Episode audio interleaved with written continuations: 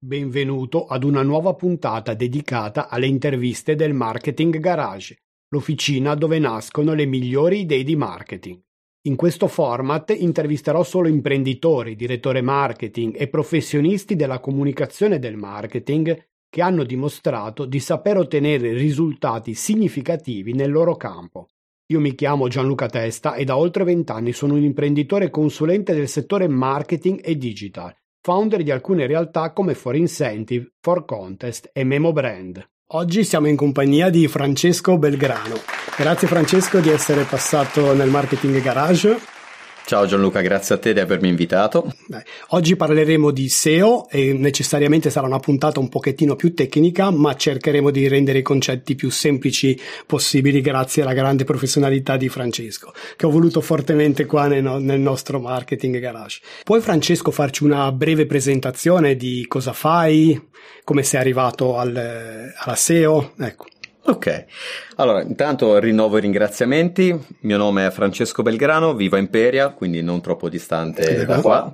E mi occupo di SEO da diversi anni, da oltre dieci anni, ma sono in ambito informatico e eh, internet da circa 20-25 anni più o meno, quindi praticamente quasi una buona parte della mia vita, mettiamola così.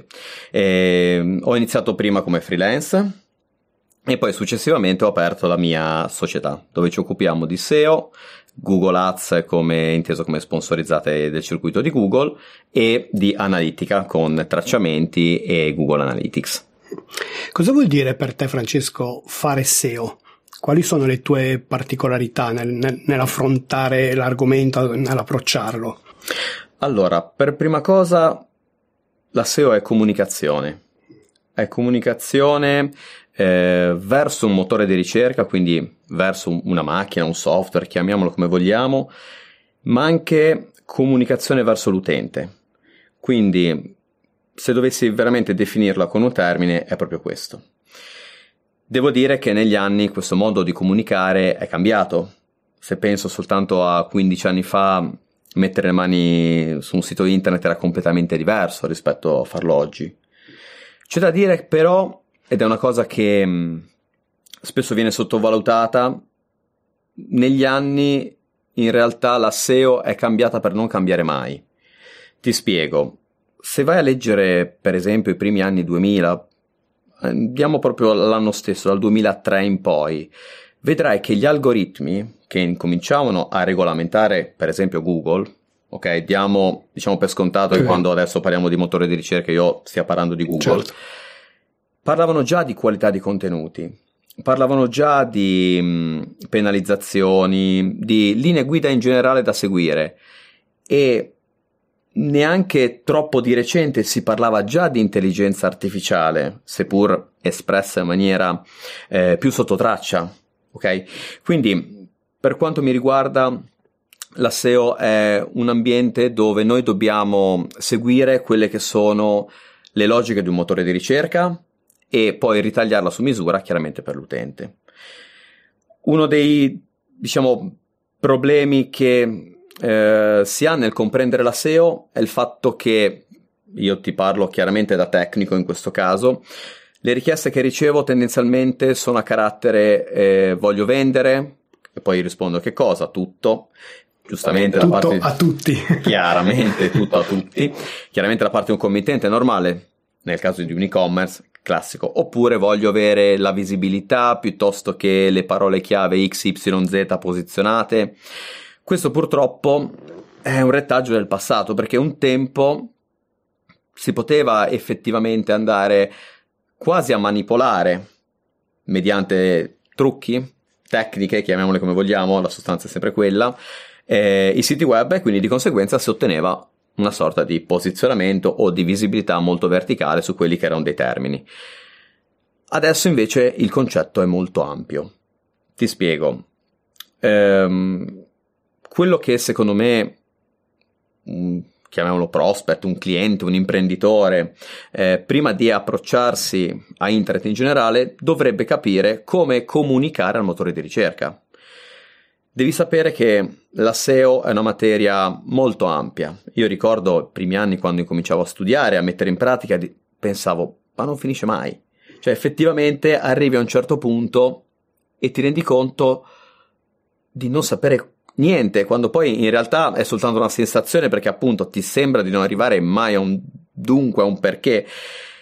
E probabilmente il perché invece sta proprio nel continuare a aggiornarsi. Oggi, nonostante siano passati tanti anni, migliaia di progetti ormai, diversi regimi di partita IVA, chiamiamola come vogliamo, collaboratori, dipendenti, persone formate, sento ancora di aver bisogno di continuare a mettermi in discussione.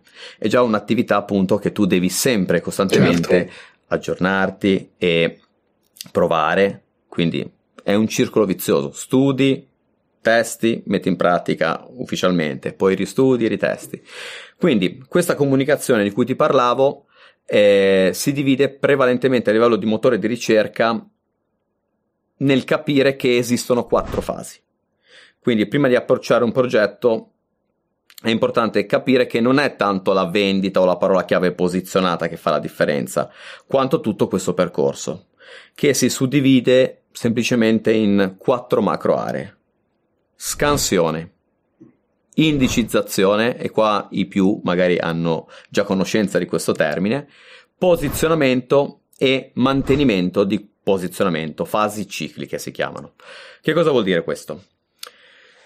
Vuol dire che prima ancora di avere un risultato all'interno del motore di ricerca, quindi di Google, in gergo si dice SERP, Search Engine Result Page, quindi dei risultati di ricerca, bisogna che il motore di ricerca riesca a entrare all'interno delle risorse. Con risorse intendo pagine, immagini, foto, eccetera, eccetera, chiaramente.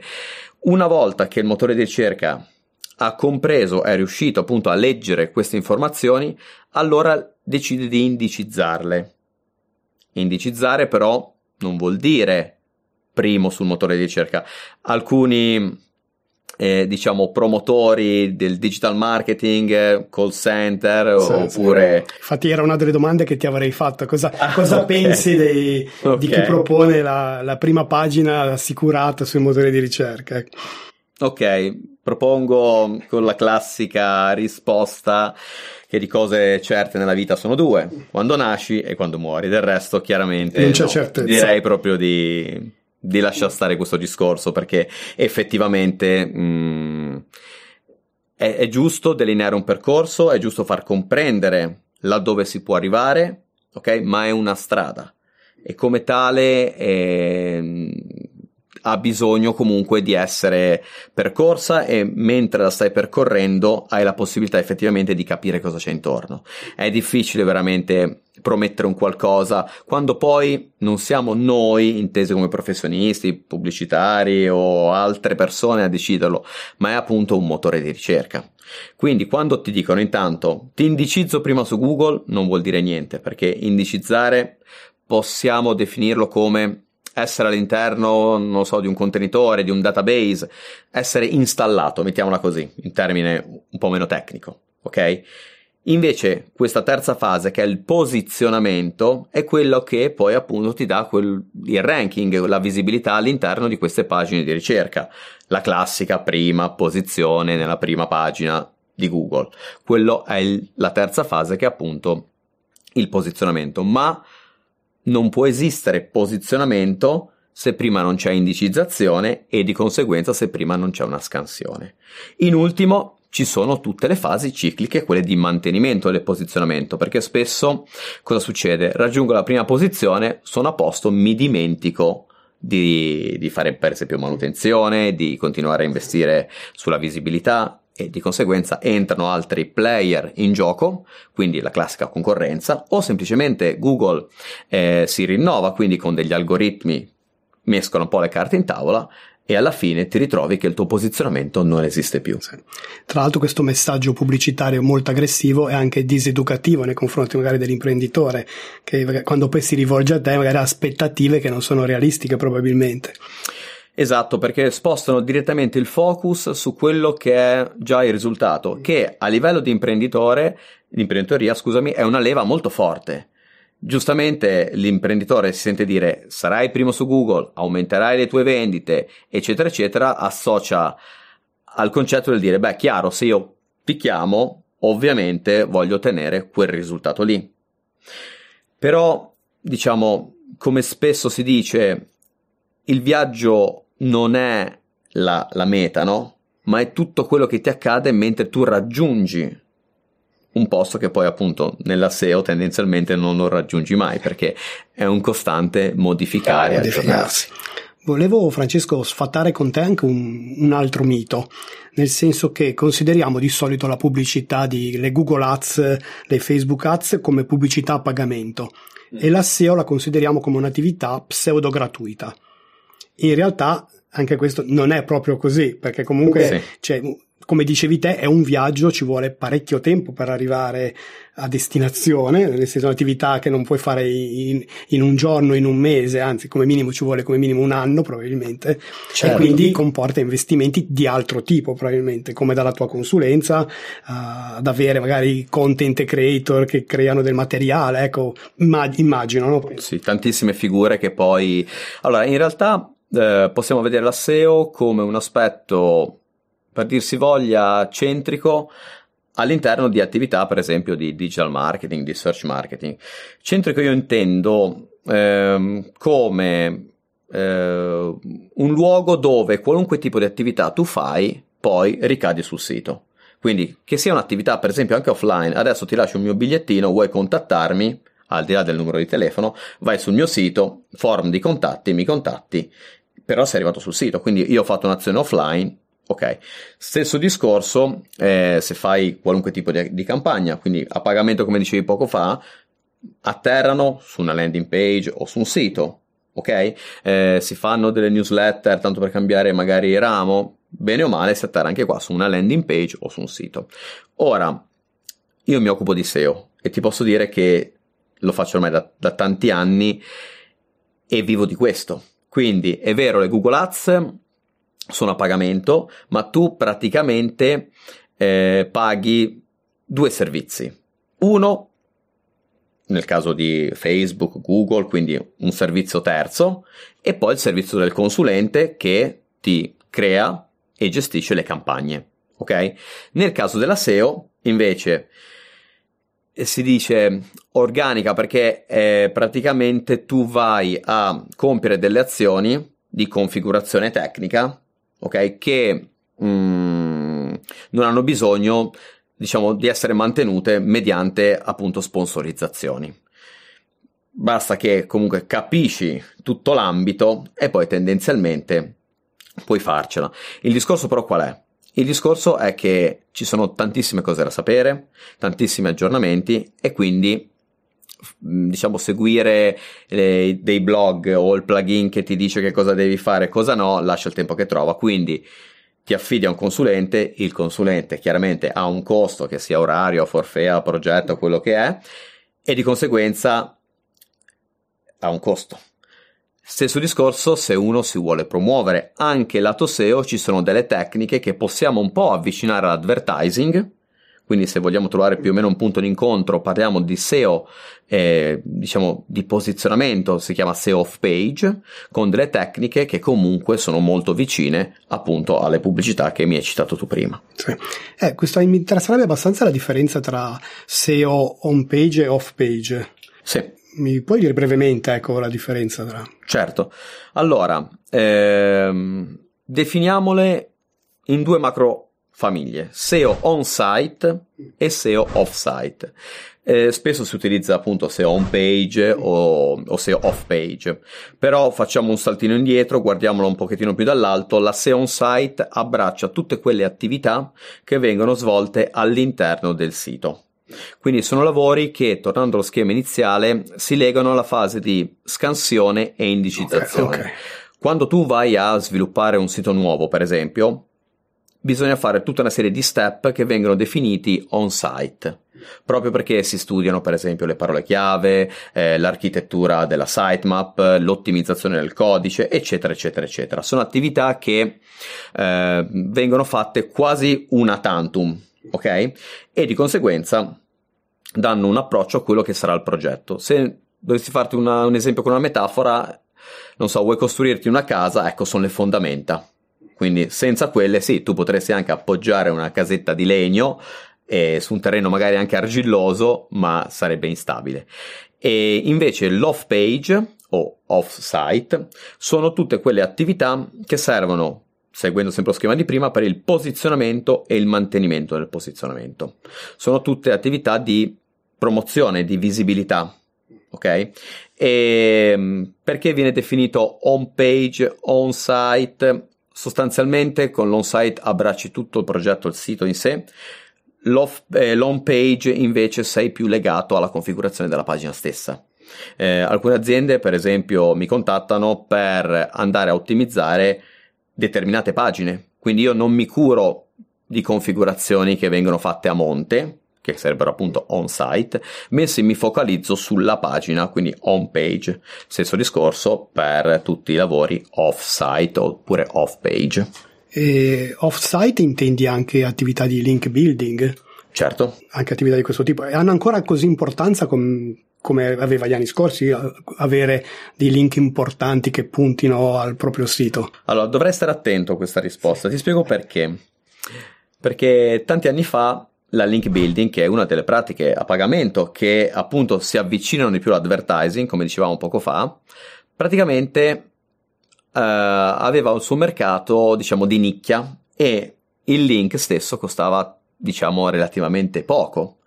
Da quando poi fonti ufficiali di Google hanno dichiarato che i link sono uno dei principali fattori di posizionamento, tutti questi broker o rivenditori di link hanno mandato i prezzi alle stelle. Quindi io dovrei stare attento sì, Soprattutto link di, di, grande qualità, come può essere un quotidiano nazionale. Certo, no? Perché, certo, certo. Ah, no.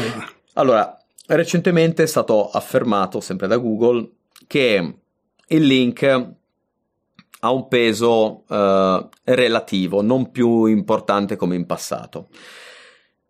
In realtà non sono pienamente d'accordo. Ok, io parlo sempre dati alla mano, nel senso che eh, in verità tra le righe Google ha dichiarato di non curarsi troppo nel caso in cui si ricevessero link di tipo spammoso Ok, questo perché? Perché molti utilizzavano tecniche per andare a sconfessare, esiste proprio un tool chiamato Disavò, ok, che mette a disposizione Google che ti permette di andare a dichiarare quelli che sono i link, quindi che cosa sono i link? Altre pagine che si ricollegano alla tua pagina mediante appunto un collegamento ipertestuale ti permetteva questo tool di andare a sconfessare, quindi a tagliare questo collegamento ma purtroppo molte persone lo utilizzavano in maniera impropria, quindi andavano a tagliare dei collegamenti che magari erano sani e facevano bene ai siti web. Ricordiamoci che il web si basa sui link.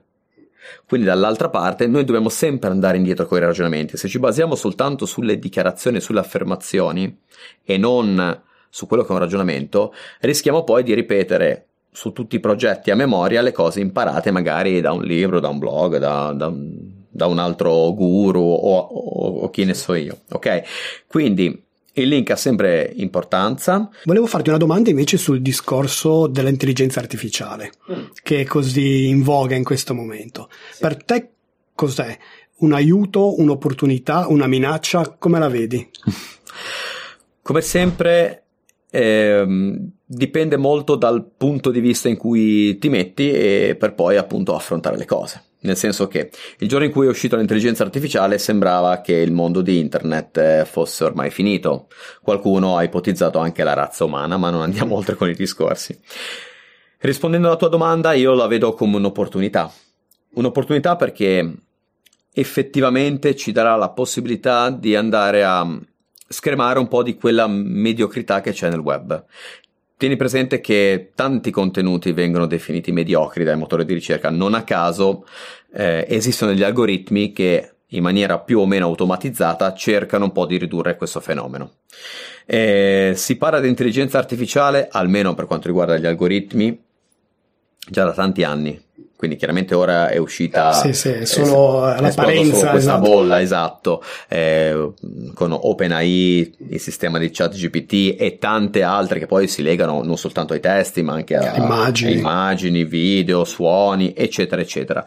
Comunque sì è un'opportunità enorme che può oltre che migliorare qualitativamente il web darà una mano a chi del mestiere a gestire più cose in maniera magari anche più segmentata, più ordinata e darà la possibilità di automatizzare tutta una serie di sistemi che prima insomma veniva un po' più difficoltoso fare.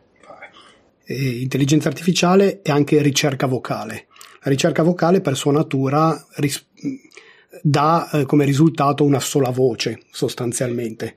E cosa pensi che possa impattare nel, nella SEO questa, nel senso che noi siamo abituati ad avere comunque una SERP con tanti risultati di ricerca, mentre invece quando si interroga eh, vocalmente uno dei nostri assistenti vocali, eh, assistenti vocali certo. eccetera, e dà comunque una risposta.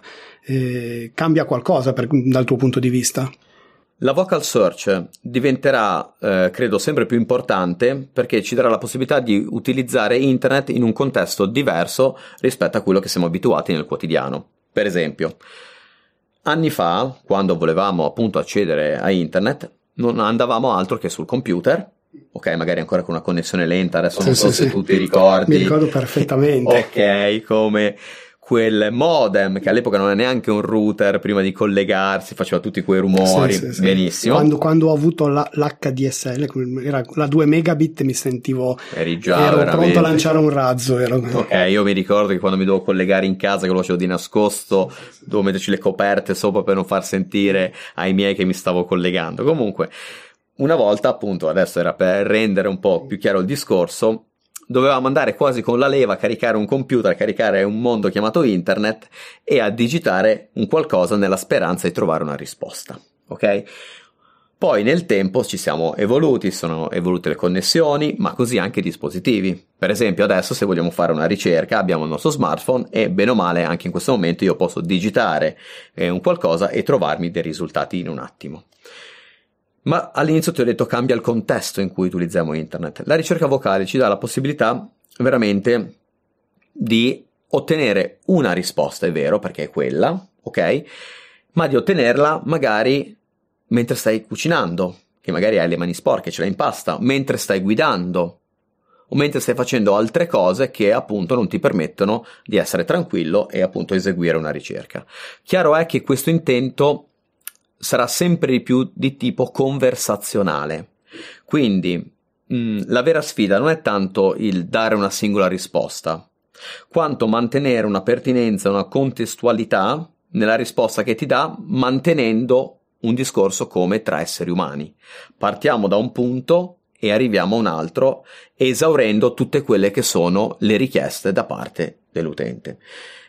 È un po' come il telefono senza filo quando da ragazzi giocavamo al telefono senza filo, arrivava poi all'ultimo un qualcosa di sbagliato, ok? O comunque di storpiato. Ecco, la vera sfida è far arrivare all'ultimo, diciamo, all'ultima parte del discorso, ok? Mantenendo un contesto quanto più veritiero e simile a quello iniziale. Facciamo qualche caso specifico di utilizzo della SEO. Ad esempio SEO per, i- per e-commerce.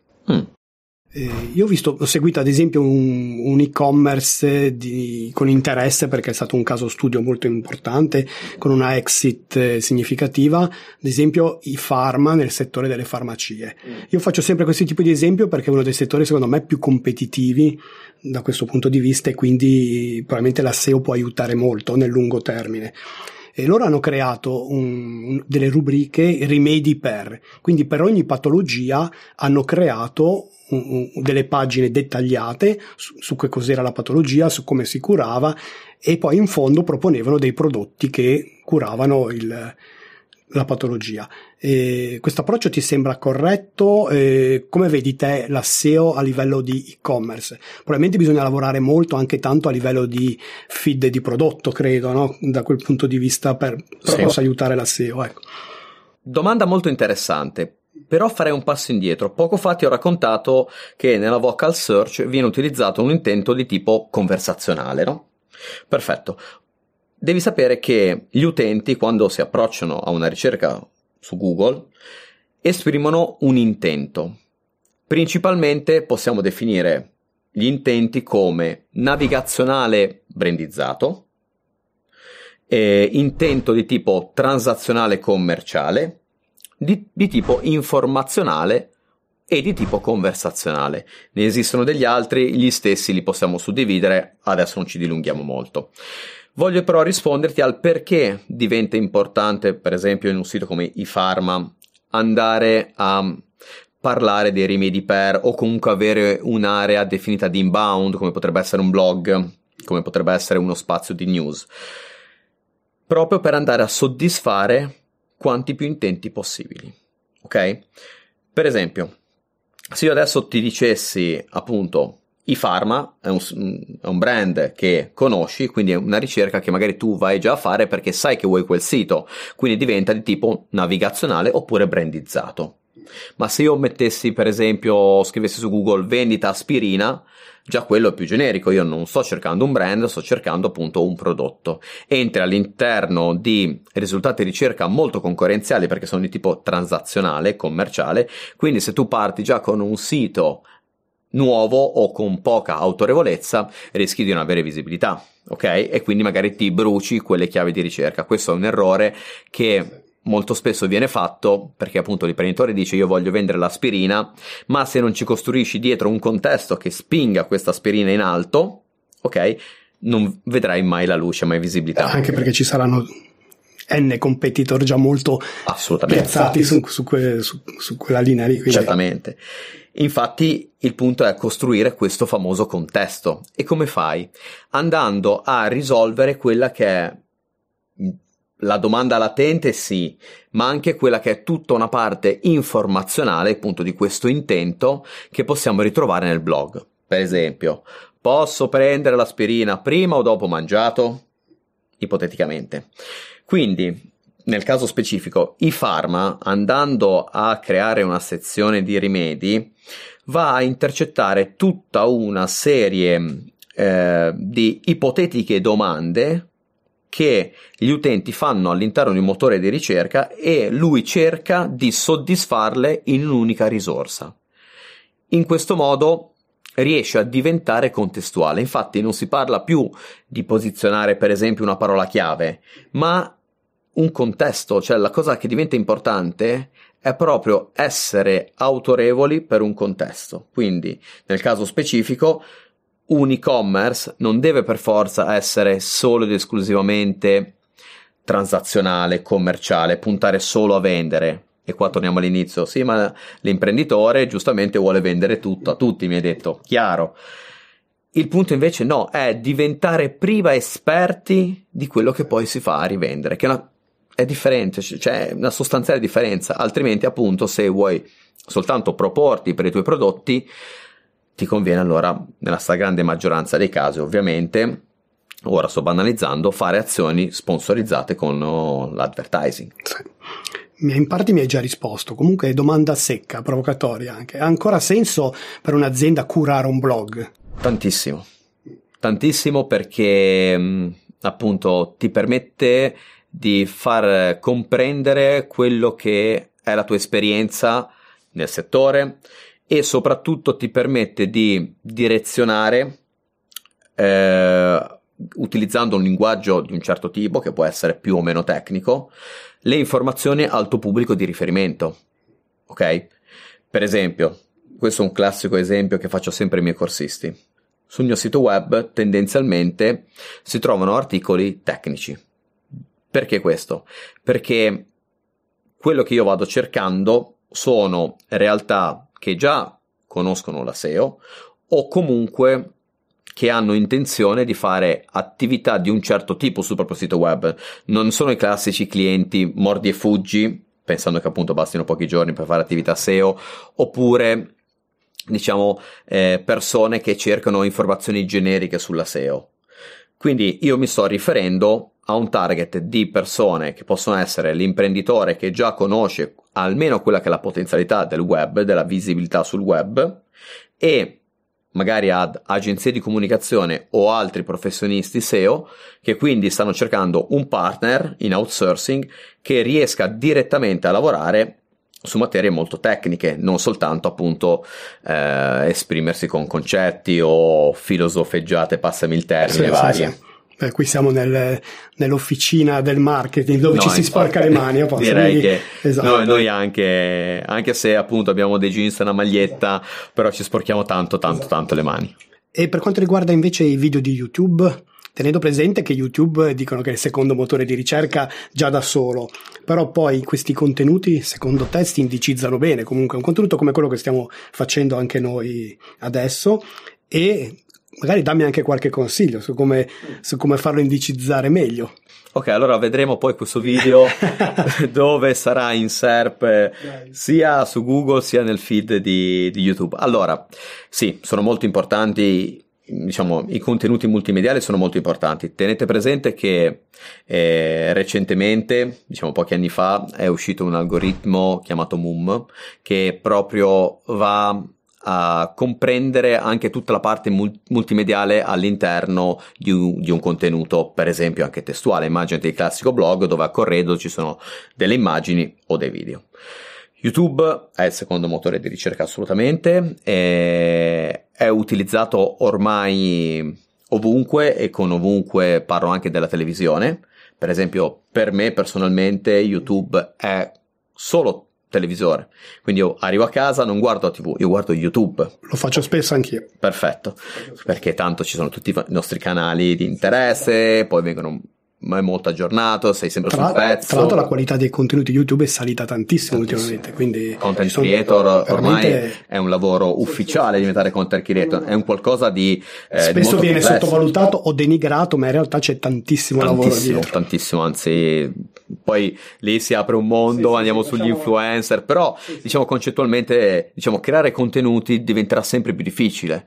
Perché? Perché comunque eh, molte, diciamo, molti intenti, molte richieste sono già sature e avere delle idee nuove è sempre più difficile rispetto che andare appunto a copiare o scimmiottare altri. Comunque, il video sarà sempre più importante e bisogna trattarlo con cura, nel senso che a livello di YouTube si può e si deve configurare, ci sono tutte le best practice classiche di YouTube ma a livello SEO quello che ci interessa davvero sapere è che quando noi andiamo a incorporare un video, questo video viene inserito all'interno di un indice. Prima ti ricordi all'inizio che ti parlavo, essere indicizzato su Google vuol dire installato, essere all'interno di un contenitore, di un database.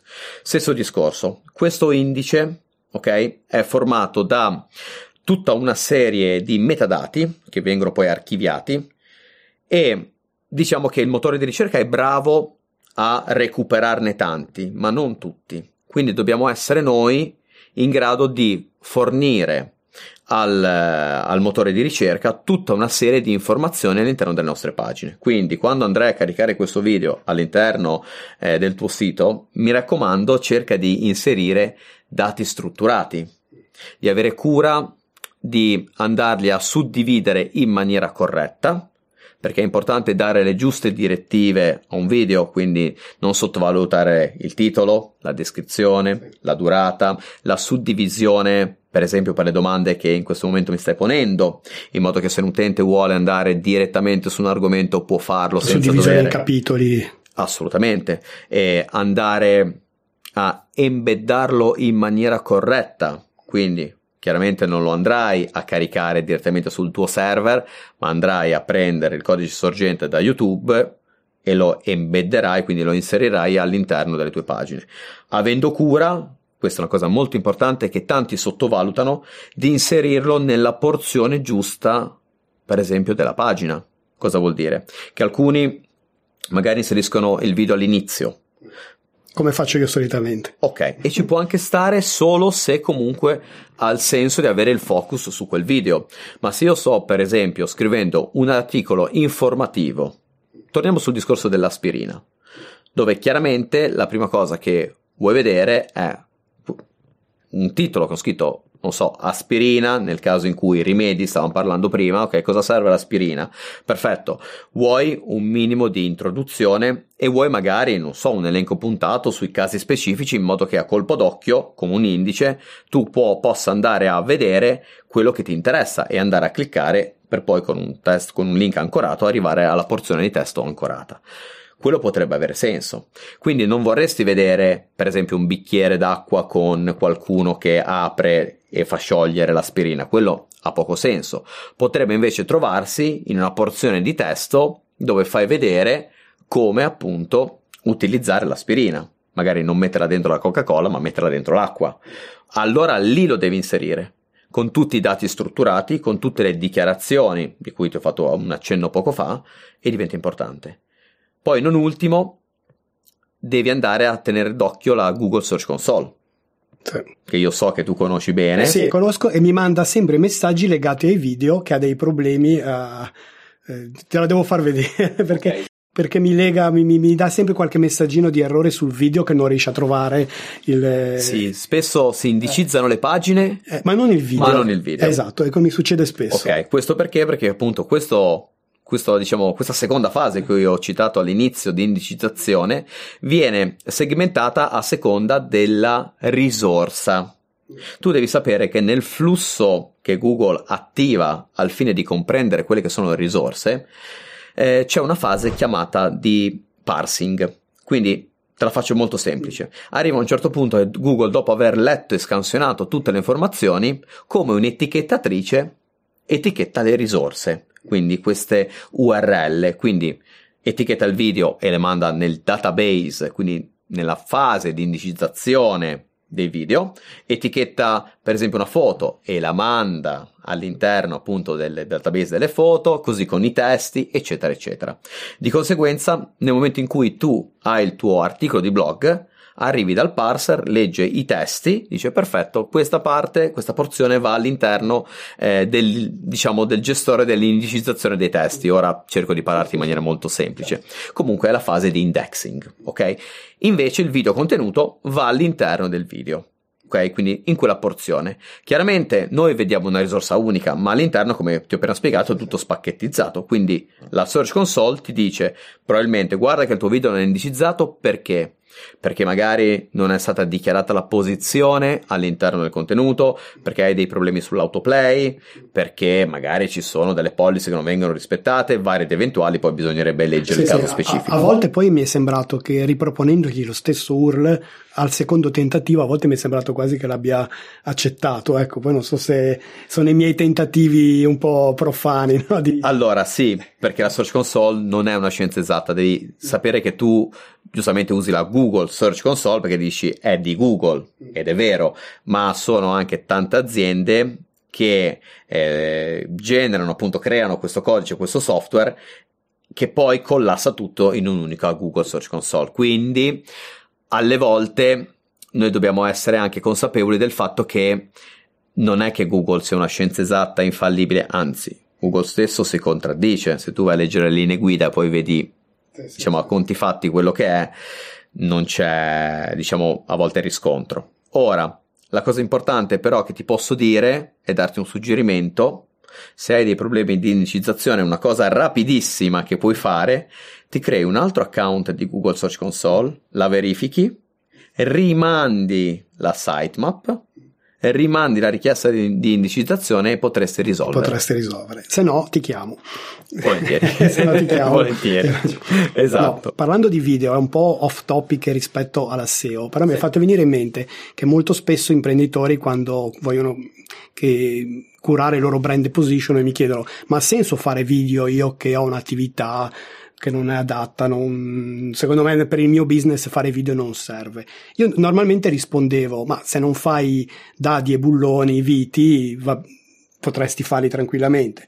Poi recentemente ho visto un'intervista di Montemagno col, al signor Brugola mm-hmm. che mi ha fatto scoprire che in realtà dietro Brugola non è il nome della chiave, per mia ignoranza pensavo fosse il nome della chiave che viene data anche con i mobili Ikea, tanto per capirci, certo. ma in realtà esiste un signor Brugola che ha una signora azienda da decenni che fanno anche delle viti ipertecnologiche per auto, per aerospazio, quindi, e quindi mi ha fatto scoprire, e dico, cavolo, allora anche se, c'hai, anche se fai viti, bulloni e, e brugole, è importante fare video da questo punto di vista. Ecco.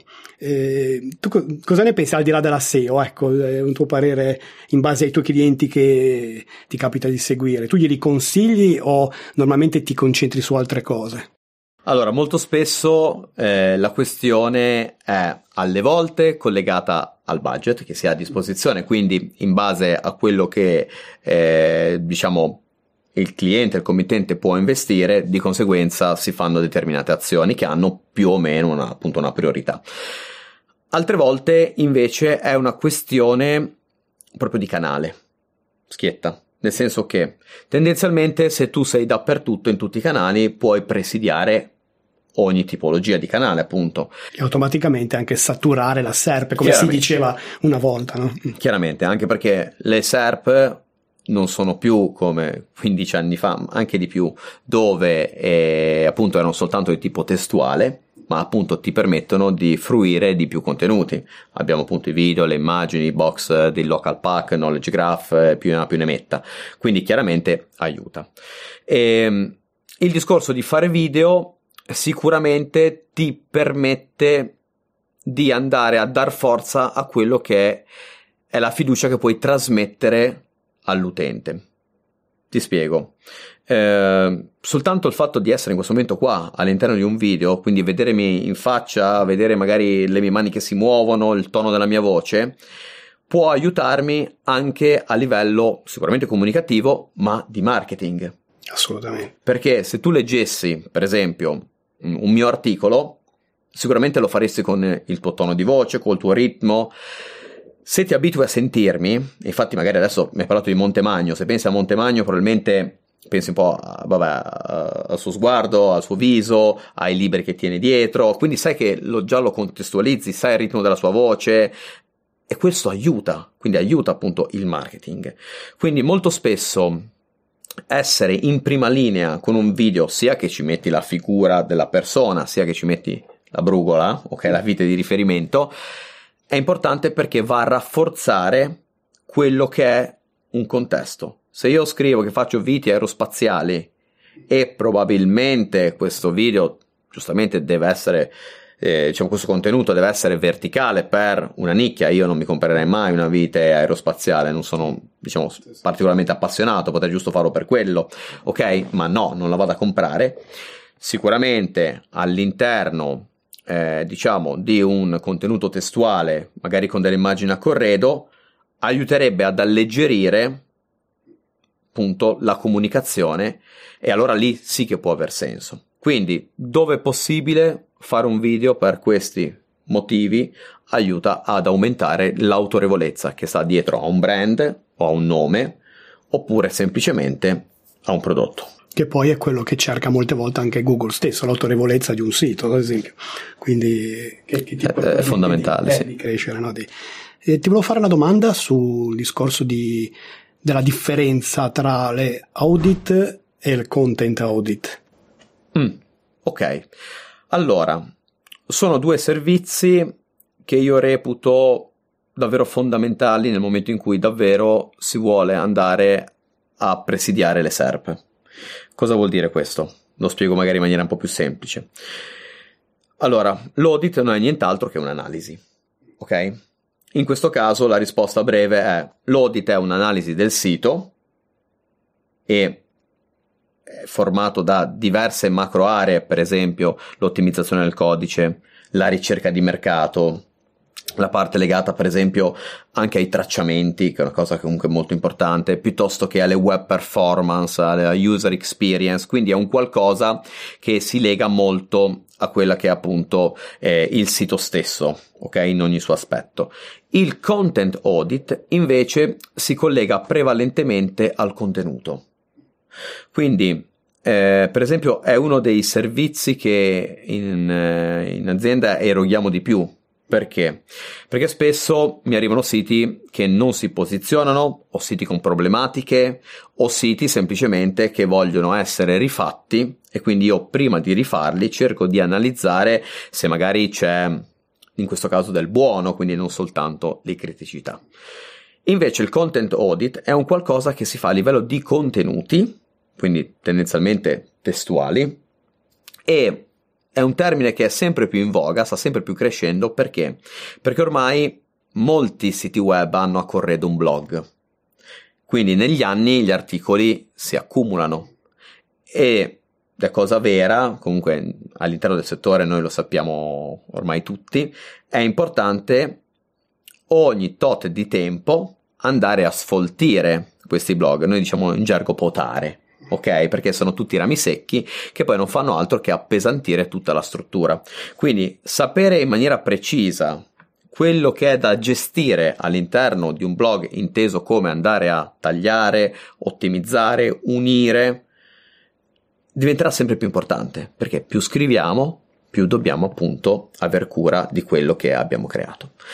L'audit è un documento che viene fatto e si basa su tutte le criticità che sono all'interno di un sito web, quindi sono analisi, noi attualmente in azienda analizziamo oltre 150 fattori per pagina, quindi un documento ti assicuro molto corposo, però che ha un riscontro. Chiaro è che se domani volessi fare da zero un sito web, allora l'audit non serve, perché l'audit appunto interviene come analisi su un qualcosa di già esistente, sia lato codice che lato contenuti. A quel punto se parti da zero dovresti dare già te dei dettami, delle linee guida per partire nel, nella, con, la, con, la, giusta impostazione, no? Credo. Bravissimo. Guarda, mi collego giusto per farti capire quella che potrebbe essere una potenziale giusta impostazione per andare a creare un sito da zero, già che siamo in argomento.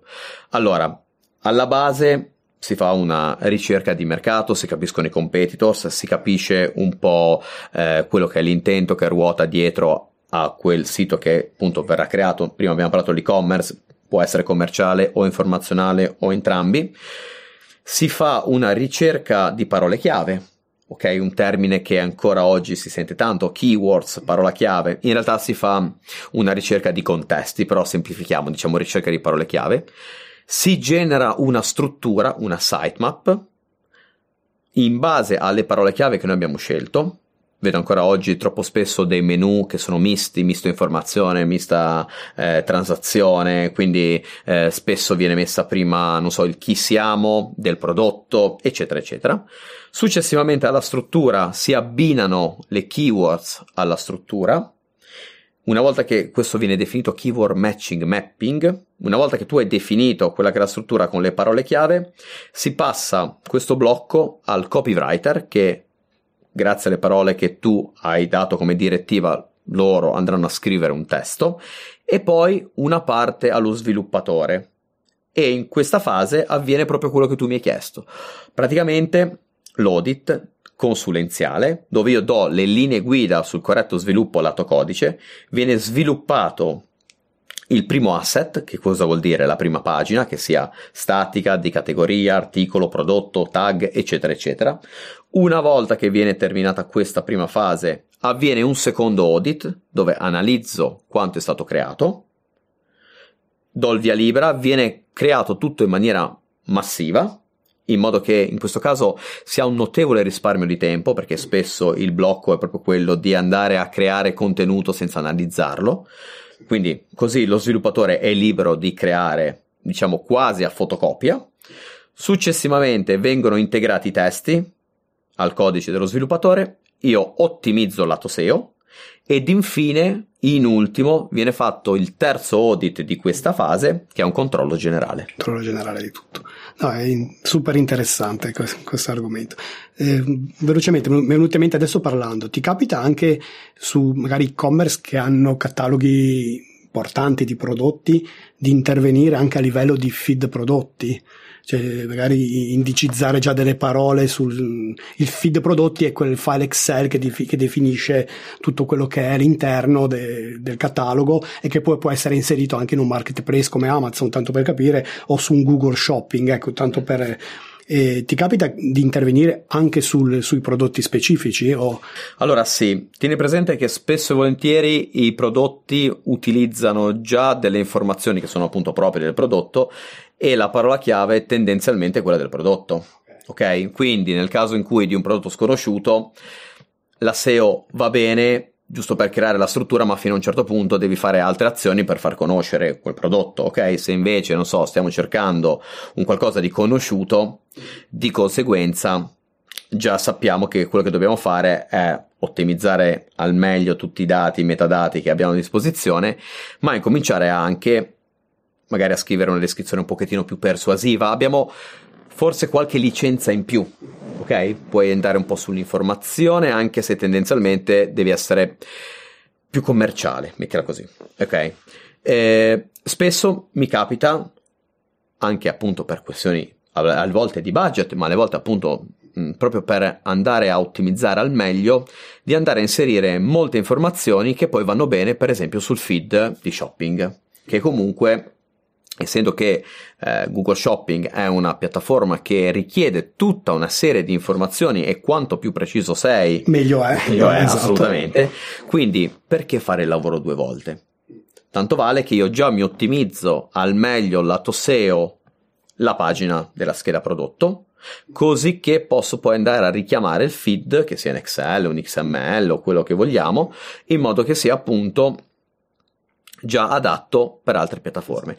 Anche perché poi comunque diciamo per l'azienda che ti commissiona questa attività è, è un risparmio notevole sì. che puoi andare a investire in altri canali. E allora a questo punto mi fai il video dove prima non c'era il budget, io te lo faccio risparmiare che ti creo già un feed apposta che va bene diciamo per tutto ok?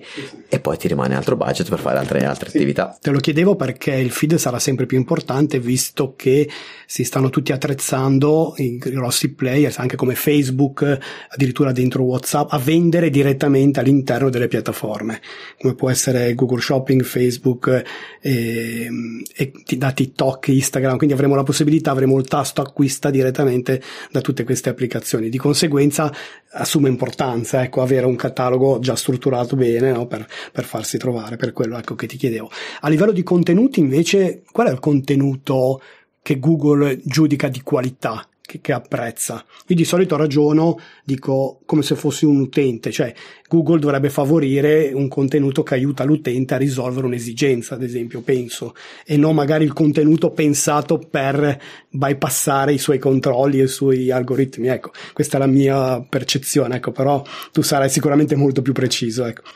Qua si apre veramente non un mondo, un universo, perché spesso leggiamo online che i contenuti devono essere di qualità, devono essere così, così, così, così. Ora, come possiamo definire un contenuto di qualità? Perché una bella penna sono bravo a scrivere? Ti assicuro di no. Nel senso che un bravo giornalista, un bravo scrittore, eh, chi ha del talento sicuramente ha una marcia in più, ma soprattutto in certi settori conta di più la tecnica. Per quanto... nel, nel copy dicono che a volte è penalizzato chi, chi, chi, ha una formazione umanistica per eccesso. Esatto, esatto, anche perché... Non è, manco, non è bello neanche da dire, nel senso che... Eh, sì. perché, però la realtà è quella. Cioè. Ora, diciamo, noi dobbiamo far trovare all'utente quello di cui ha bisogno in quel preciso momento. Questo è il segreto di Pulcinella no? per riuscire poi a eh, posizionarsi o guadagnare visibilità. Tieni presente che le SERP cambiano in continuazione, quindi diciamo un po' come una borsa, oscillano la parola chiave, sale, scende il posizionamento, ok. Quindi noi possiamo definire un contenuto di qualità quando eh, ha sicuramente un lato copy scritto bene, ok, quindi chiaramente ci vuole insomma del talento, quando soddisfa esattamente in quel preciso istante l'esigenza da parte dell'utente che sta cercando una determinata cosa, una determinata risposta che sia o un prodotto o un servizio, e poi, perché no, tutta una serie di fattori tecnici che sono più o meno misurabili. Ok, quindi è una commistione di tanti elementi. Il contenuto di qualità non lo puoi percepire soltanto leggendolo. Allora, mi spiego ancora meglio. Quando noi andiamo a scrivere, per esempio, su un blog che parla di medicina, già che siamo in argomento, noi dobbiamo andare a trasferire autorevolezza, sicurezza, professionalità, esperienza, eccetera, eccetera. Google ha creato diversi algoritmi che in maniera più o meno automatizzata riescono a valutare determinati contenuti. Tant'è che nel 2018, non so se ti ricordi, si parlava di un famoso major update, ribattezzato diciamo dal, dagli utenti eh, medical update, che ha praticamente penalizzato tutta una categoria, tendenzialmente a livello salute e benessere, quindi medico, di siti web che all'interno avevano i contenuti di blog, quindi contenuti testuali. Questo perché? Perché, diciamo, da lì in poi più o meno sono nati tutta una serie di direttive al fine di ehm, comunicare a chi poi andrà a scrivere che lo dovrà fare con cognizione di causa. Non, non, è più il copy improvvisato che mi scrive un trattato medico, ma dovrà essere il medico stesso che almeno si firma e questo medico deve essere presente su internet con tutta una serie magari di collegamenti anche esterni, come può essere una pagina LinkedIn, al fine di avere tutta una serie di entità che lavorano verso quel medico che appunto danno questa fiducia. Quindi il contenuto di qualità deve essere sì scritto bene, autorevole, quindi da una persona autorevole, ok? O comunque, se non lo è ancora, nel senso farlo con quel piglio, non scrivere tanto perché dobbiamo scrivere, sicuramente. Poi approfondito, comunque un contenuto di spessore. Comunque. Certamente, certamente. Poi eh, il contenuto di qualità, per esempio nel content audit vengono valutate delle metriche, che sono metriche a livello per esempio di backlinks, quindi quante volte quel contenuto è stato ripreso da altri, quante volte è stato citato, cocitato o menzionato da altre persone, ok? E quanto valore ha il dominio e la pagina all'interno di quel dominio? Quanto traffico ha fatto nel corso del tempo? Anche la storicità, probabilmente. Certamente. Se è una storicità dove, non so, in tre anni hai fatto cinque visite, probabilmente non ha senso. Se in un anno, ipoteticamente nel suo settore, ne hai fatte mille, che vuol dire tanto, ok, perché poi mille può essere un numero come, come no, ok. Oppure, per esempio, le famosissime keywords, se l'articolo è posizionato o non è posizionato. Comunque il concetto che deve passare è che ci sono delle metriche tecniche che vengono valutate. Poi, e qua scendiamo ancora in un livello di profondità importante, dovremmo incominciare a ragionare sui nostri contenuti basandoci sulle entità, sulla sintassi, sul sentiment. Non so se hai mai sentito questi concetti. Eh, il sentiment sì, lo conosco abbastanza bene, eh, non ho chiaro il discorso di entità. Ok, allora, se io adesso ti dicessi Brad Pitt, chi è per te Brad Pitt? Un attore di Hollywood. Perfetto, tu hai detto attore Hollywood. Quindi Brad Pitt è una persona, ok, che appunto è un attore, quindi professione attore e città Hollywood. Quindi abbiamo tre entità. Quindi il motore di ricerca è in grado di andare a comprendere quelli che sono praticamente eh, i segnali che noi gli stiamo mandando. Quindi io per esempio ho una grande passione che è viaggiare ok? E mi sembra piaciuto farlo in maniera lenta e da ragazzo soprattutto scrivevo anche online, curavo, ero proprio moderatore di TripAdvisor, quindi era una cosa che comunque quando ero ragazzo, quindi da più giovane, mi aveva dato, tra virgolette, a livello di web, quella notorietà, quindi quei segnali. Quindi io negli anni, se tu digitavi il mio nome, veniva fuori appunto questa parte legata al viaggio, non usciva la parte legata al lavoro. Che cosa ho fatto nel tempo? Chiaramente la passione viaggi è rimasta tale e continua, ma a livello professionale ho dovuto eh, creare tutta una struttura che facesse riferimento al fatto che io sono un consulente SEO di digital marketing. Quindi la creazione di queste entità fa sì che io venga catalogato per quello che interessa a me sostanzialmente. Se oggi vai su Google e cerchi il mio nome, al di là per esempio di articoli che puoi trovare, che interviste o altro, se vai su Google Immagini, vedrai che ancora si nota il fatto che Francesco Belgrano è sì un professionista del web, ma troverai nei suggerimenti viaggi. Ok? Perché ancora su Google Immagini, che ha un ventaglio diciamo più ampio rispetto a una SERP. Io praticamente la SERP, almeno in prima pagina, l'ho quasi completamente presidiata con la mia persona e non ci sono neanche più i miei omonimi. Ok? Invece, lato immagini, si capisce che appunto c'è un passato più altre persone che chiaramente eh, magari sono collegate a me o appunto omonimi. Quindi il fatto di lavorare sull'entità è fondamentale nella costruzione di un contesto, di un contenuto all'interno di un sito web. Eh, ad oggi tutti i siti web dovrebbero prendere in considerazione questa, questo fattore perché è molto molto molto importante.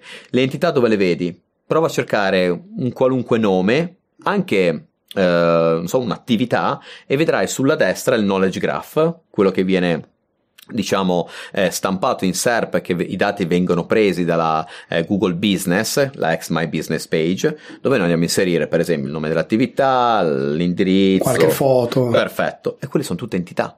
Quindi proprio il knowledge graph va a pescare negli archivi appunto tutte informazioni che noi gli diamo. Quindi più bravi noi siamo a correlare queste entità, più noi poi facciamo parte di un contesto, di un pacchetto. Ok? Quindi per fortuna non mi chiamo Mario Rossi, quindi in Italia sostanzialmente ho ancora, diciamo... Ecco, è veramente una problematica comunque, eh? perché anche nel mio, nel mio, piccolo caso, come Gianluca Testa, c'è proprio un attore italiano certo. più giovane, no? E di conseguenza è abbastanza complicato poi andare a perché lui ha fatto comunque parecchi video parecchie, ci sono parecchie foto diventa poi difficile no? riuscire a separare no? quel poi... discorso di entità infatti ti stavo ascoltando con interesse perché stavo pensando no, a, a, al mio caso specifico ad esempio ecco. esatto eh, sì poi parliamo sentiment visto che comunque lo conosci è molto importante comunque esprimersi con un sentiment corretto, perché noi possiamo dire una cosa in mille modi. Per esempio, quando noi, non so, scriviamo un messaggio eh, su WhatsApp, il nostro interlocutore lo potrebbe leggere magari con un intento diverso, con un sentiment appunto diverso. Eh, anche online, leggi magari a volte i commenti su Facebook, alle volte lascia perdere che sono sgrammaticati, ma alle volte fai fatica a dire, oh, questo si è arrabbiato, ma perché? Io non ho detto niente di che, quando poi in realtà no, lui stava dicendo un'altra cosa. Ok? Quindi andare a capire il sentiment fa sì che tu riesci ad intervenire utilizzando quello che può essere, non so, un tono di voce, eh, un'espressione che sia allineata sul contesto preciso. Perché, per esempio, se noi parliamo, non lo so, di politica, ok? E utilizzando gli stessi diciamo, nomi, quindi stessi attori protagonisti, la stessa tematica, ok? E sostanzialmente anche, diciamo, la stessa lingua, quindi l'italiano, siamo in grado magari di ottenere due risultati diversi. E se non siamo bravi, rischiamo da una parte magari di, di capitare in una serpe legata alla politica. Ok? Quindi dove tu magari hai tutta una serie di informazioni, Google News, eccetera, eccetera. Quindi un tono, diciamo, più formale ma se non sei bravo a scrivere, rischi magari di andare in una SERP di satira, completamente diversa, cioè l'opposto di quello che tu vuoi fare. Vuoi passare per serio professionista, quando poi in realtà stai parlando di satira. È un po' come sul blog. Quando prima ti dicevo, nel mio blog io scrivo più a livello tecnico, ok? Quello è più un intento per andare a cercare un target di clientela di un certo tipo. Però stesso discorso, se io mettessi magari un sentiment sbagliato, magari tutto negativo, non ti posizionerà mai sul sito web, eh, Google è una truffa e di qua e di là, probabilmente avrei un sentiment negativo e non comparirei nelle SERP legate alla SEO. Bensì, magari sarò di quelle dei negazionisti, non lo so, adesso per, per renderti l'esempio. La sintassi invece è importante, anche perché c'è sempre, e qua parliamo di tanti anni fa, un discorso di prominenza e prossimità. Quindi, non so, se io adesso ti dicessi pesca, che cos'è la pesca per te? Pesca è un'attività per il tempo libero. Per me è un frutto che mangio. Eh. Chiaro che se il contesto fosse a livello anche di sintassi, eh, oggi sono andato a pesca e mi sono immerso nel fiume. Ok, io che sono un motore di ricerca, ok, capisco un po' la vicinanza dei termini, eccetera, eccetera, eccetera. C'è proprio, anzi, se volete approfondire, potete andare sul cloud di Google, sono proprio le API, c'è una versione demo che a livello schematico vi fa vedere come le parole sono collegate proprio a livello di sintassi, ma anche proprio di vicinanza. Ok? Certo è che se cominciamo a dire in mezzo al fiume mi mangio una pesca, qua il discorso cambia, ma diventa... Lo, lo mandiamo in confusione. ok, okay non, non ci addentriamo oltre. Ti volevo fare ancora un'ultima domanda sì. di queste qui un po' più tecniche della SEO. Sì. Eh, digital PR, quindi pubbliche relazioni, mol, molto, molte volte con l'intento anche di creare controversia no? per creare discussione sull'argomento, oppure UGC, quei contenuti generati dagli utenti. Eh, possono essere utili per la SEO queste due attività? Guarda, mi ricollego proprio all'ultimo discorso, sono utilissime per le entità, sono utilissime per dare eh, valore al sito, quindi autorevolezza. Per esempio, parliamo di farmaco, benissimo, io commento che l'aspirina mi ha fatto passare il mal di testa, ok? Questo è un valore aggiunto che io do. Ok? Quindi, utente come utente, utente che... esatto, quindi aiuta. E fare digital PR è fondamentale. Perché? Perché è grazie a quello che poi tu riesci a rafforzare il concetto di entità. Dobbiamo, diciamo, cambiare il nostro punto di vista. No? All'inizio ti ho detto dipende da dove guardi. Ok, quindi il tuo punto di vista cambia. Se noi pensiamo che la SEO e l'attività in generale, adesso parlo del settore digital perché mi occupo di questo e posso essere comunque un po' pochettino più autorevole, se tu riesci a costruirti tutta una serie di collegamenti che non sono link, quindi link building come dicevamo prima, no? ma anche appunto eh, fare PR, eh, partecipare anche banalmente a eventi, quindi offline, questo è un test che poi se vuoi ti racconto, comunque eh, aumenta diciamo quella che è la tua credibilità, autorevolezza anche a livello online. Sembra assurdo, ok, ma assurdo non è. Ti assicuro che aumenta il trust, la fiducia, tutto, quindi sì. non parte... solo degli utenti, ma anche di Google stesso. Eh, esatto, quindi da una parte anche grazie agli utenti, quindi ai contenuti generati dagli utenti che possono essere comunque anche semplici fruitori di un servizio di un prodotto, quindi le recensioni. Ah, quale contenuto migliore di una riprova sociale se non nelle recensioni? Che sono indicizzate anche quelle, no? Certo. Certo, poi un, un, trust pilot, un trust pilot è indicizzato comunque. Sì, poi bisogna anche lì aprire, diciamo, una grossa parentesi, sfruttarle al meglio come sempre, perché poi nascono eh, i bot che ti replicano le cose, oppure i contenuti che vengono generati, per esempio, da un e-commerce personale, no? tu dai la possibilità di registrarti e poi di far commentare. Però diciamo che anche quel contenuto a livello di utilità alle volte borderline. Per esempio, se eh, Francesco Belgrano fa una recensione al lato digital a Gianluca Testa, sicuramente Francesco Belgrano è riconosciuto già a livello web in questo contesto, anche eh, diciamo se mi iscrivo al tuo sito quindi non uso un Trustpilot di turno potrebbe avere un impatto positivo. Ma se io adesso incomincio a generare tutta una serie di iscrizioni di nomi fasulli con mail fasulle e mi auto commento per diciamo far crescere autorevolezza lì non cresce autorevolezza Niente, assolutamente mi hai parlato che hai organizzato un co-way, no? una specie di talent garden dove, dove fai, fai, venire giovani che vogliono imparare a, la SEO. Mi, dici, mi parli di questo progetto che mi sembra molto interessante e magari anche delle caratteristiche che deve avere un ragazzo che, che, si, che si affaccia al mondo SEO, ecco. Esatto. Allora, con la migrazione del mio regime, eh, ho aperto una società e di conseguenza ho avuto le possibilità, gli strumenti di poter comunque fare eh, insomma degli investimenti e ho aperto uno studio eh, di digital marketing dove ci occupiamo appunto di SEO analitica e di campagne ads. Ma non ho voluto, diciamo, fermarmi solo a quello. Infatti in parallelo eh, insieme a altri colleghi abbiamo creato CoWay. Che cos'è CoWay? È una via di mezzo tra un coworking e un incubatore. Perché questo? Perché, eh, credimi, per quanto possa sembrare assurdo, è veramente difficile trovare collaboratori e persone che abbiano voglia di imparare il mestiere e comunque sostanzialmente di lavorare, ok? Nonostante il tuo ufficio bellissimo fronte mare. Nonostante che, che, è un qualcosa in più che può interessare, ok? Però sì, il punto è stato che facevo colloqui, però diventava veramente difficile capire chi davvero avesse voglia di investire su se stesso. Allora ho fatto un percorso inverso. Parlando con appunto i miei colleghi, abbiamo deciso di aprire questo spazio, uno per chi vuole semplicemente uno spazio di lavoro, co-working, si mette le sue cuffie e lavora, ok? Quello a parte.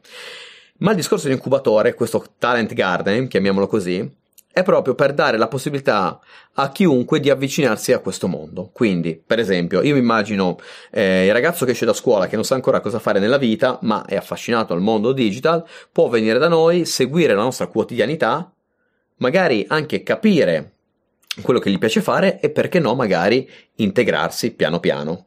Inoltre forniamo workshop gratuiti dove una volta al mese abbiamo, trattiamo una tematica aperta a tutti, nessun costo e riusciamo comunque a portare dentro gente. Il nostro interesse è proprio quello di far capire che noi non siamo un'agenzia chiusa, ok? Probabilmente già il concetto di agenzia non è neanche corretto, perché io sono appunto con degli altri collaboratori, ognuno lavora per sé. Nel mio reparto SEO ho i miei collaboratori stretti e ci occupiamo di quello punto, quindi non ci interessa in questo momento passare come agenzia, ma come spazio dove chiunque voglia avvicinarsi a questo mondo può trovare delle risorse un po' come un software open source, quindi siete aperti Assolutamente. a... Assolutamente. Sembra un progetto veramente... La condivisione è fondamentale, esatto. credimi. E poi la cosa bella, sai qual è?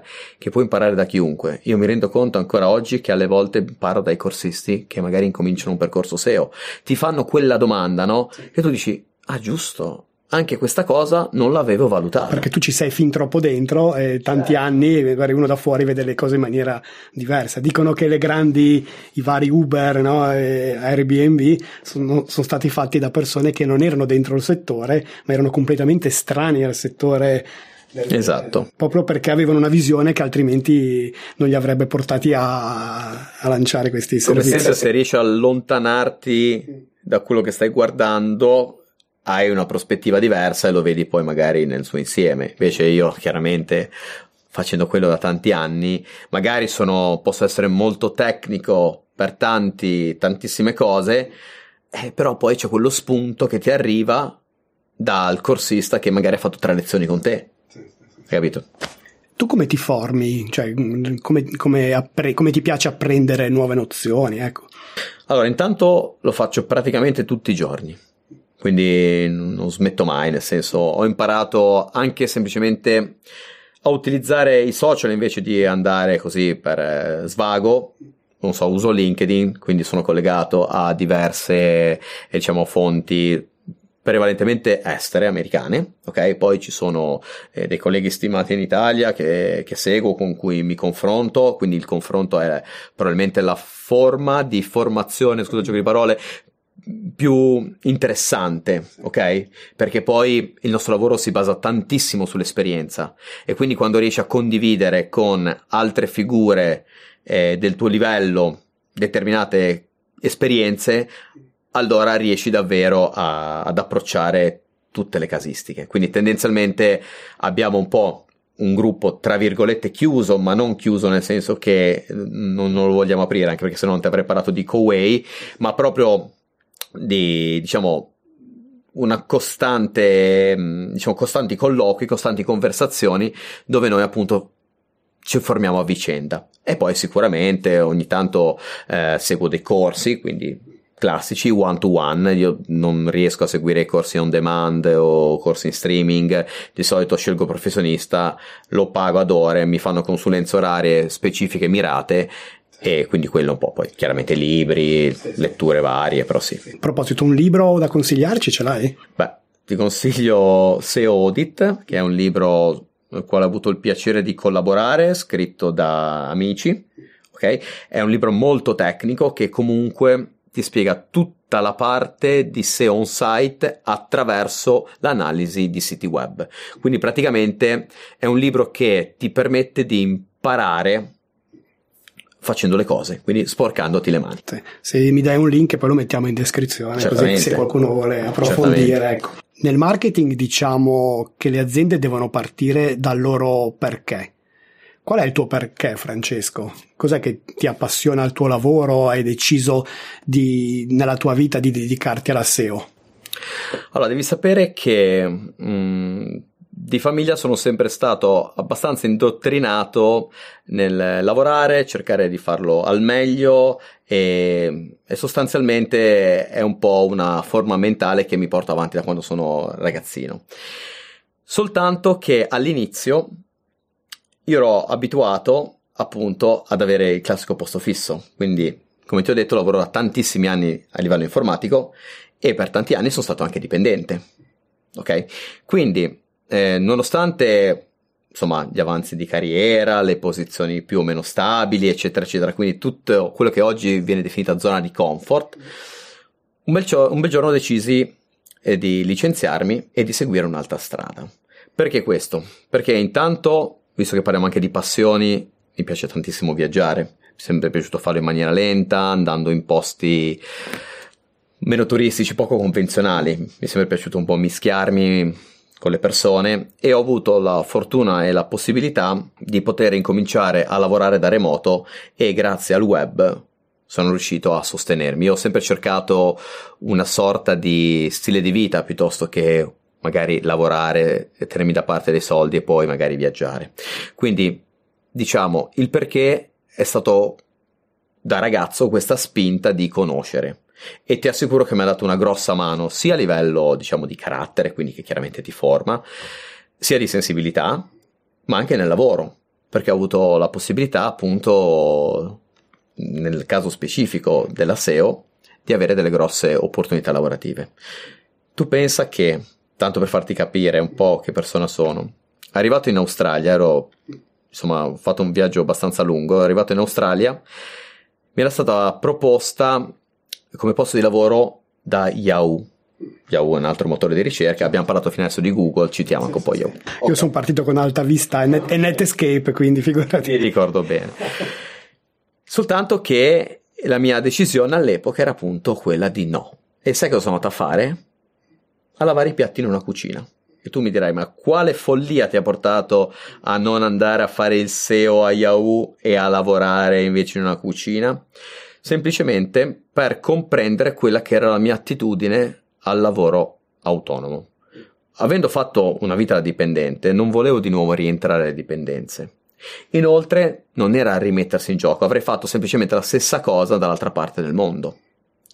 Ecco, questa esperienza mi ha aiutato a capire effettivamente dove volessi andare. Infatti poi poco dopo mi sono trasferito in Nuova Zelanda, ho comprato una macchina e ho incominciato a lavorare i miei primi lavori SEO, qua forse non si dovrebbe dire perché sembrerebbe poco professionale, però li, li ho fatti da, da una macchina. Affascinante, mi, storia. mi collegavo alle non cabine telefoniche. Eh sì, mi collegavo dalle cabine telefoniche, non avevo abbastanza soldi perché poi là è molto cara e all'epoca c'era una scheda, una SIM che tu potevi fare che ti collegava al wifi delle cabine telefoniche. Ho lavorato in parchi, in posti sperduti, al buio, con la luce della macchina, la classica, e il computer. I primissimi interventi SEO. Poi da lì sono tornato in Italia, ho aperto la partita IVA da freelance. Negli anni, per fortuna, sono riuscito a eh, aprirmi una società, ad avere, a dare la possibilità e questo forse è la cosa che mi gratifica di più ad altre persone di lavorare, quindi non li chiamo né dipendenti né collaboratori, ma semplicemente persone con le quali condivido, diciamo, le esperienze a livello lavorativo e non, perché comunque dico sempre prima la persona dopo il professionista, quindi posso dire ho degli amici col quale lavoro, ok, semplicemente. E quindi per me le cose importanti sono avere diciamo la gestione del mio tempo anche se poi sai meglio di me che non sono 8 ore ma sono 10 12 infatti quando parlavi di scelta di lavorare in proprio per avere più tempo ho detto cavolo sei un maestro zen se ci sei riuscito perché ammetto di no però ti assicuro che che cambia. Prima vedi il lavoro come. Ah, vabbè, in realtà io poi onestamente me lo portavo anche a casa, però dal dipendente quando timbri il cartellino, quando lo ritimbri, no? Quello è il tuo lavoro. Adesso chiaramente è diverso, ma anche come eroghi le cose, cioè io mi metto tantissimo nei panni delle persone. Sai quante volte dico di no a dei lavori, ma non perché eh, non voglio prenderli, ma perché semplicemente dico non ti serve. E quindi torno sempre al discorso, magari anche legato al viaggio, che ti sensibilizza, ti fa conoscere altri aspetti che non sono soltanto lavorativi ma umani. Quindi io diciamo, ringrazio questa parte della mia vita che mi ha dato la possibilità poi di magari essere anche più empatico con le persone, cosa che in un lavoro tecnico è difficile poi da trovare. Dai, siamo arrivati all'ultima domanda, Francesco. Sei quasi, quasi libero. ok. Pensi che il meglio debba ancora venire? Qual è il tuo approccio? Sei ottimista di natura? Sono ottimista di natura assolutamente. Eh, il meglio deve ancora venire e deve venire con curiosità se tu hai la curiosità di guardare cosa c'è al di là di questa camera, per esempio, eh, non potrà che essere interessante perlomeno. Curiosità penso sia uno dei fattori cruciali no? per, la, per, la, crescita di una persona. Se sei curioso, vuoi unire i puntini, eh, magari leggi un libro che, in cui parlano di un altro libro, compri quest'altro libro. C'è tutta una serie di. No, la curiosità mh, è veramente un Guarda, sale no? della, della, sì. della, vita. In certo. E penso anche che per esempio come il tuo lavoro che hai la possibilità di intervistare magari professionisti, ma come nel mio dove io entro poi all'interno di dinamiche ehm, anche sociali, ma proprio anche a livello lavorativo, scopri mondi che dici wow, interessantissimo, producono questa cosa che fa quest'altra cosa. Sì, sì, sì, sì wow. affascinante. Sì, sì. Infatti e... è bellissimo fare anche le interviste perché, certo, perché si, entra... apre... Esatto, esatto, no, è, esatto. è, veramente interessante. Grazie Francesco. E no, Luca, grazie. Ti, ti, regalo la maglietta di Marketing Garage per essere passato. Grazie mille. Per essere passato qua, ecco così. Che bello. Aspetta, Dai. aspetta, aspetta, allora la mettiamo in diretta, se no dobbiamo fare marketing fino in fondo, eh. Due, due marketing garage sono posizionati almeno. Vai. Voilà. Dai, allora grazie mille di tutto, è stato un grazie. piacere Francesco. Grazie Ciao a tutti, a alla prossima intervista.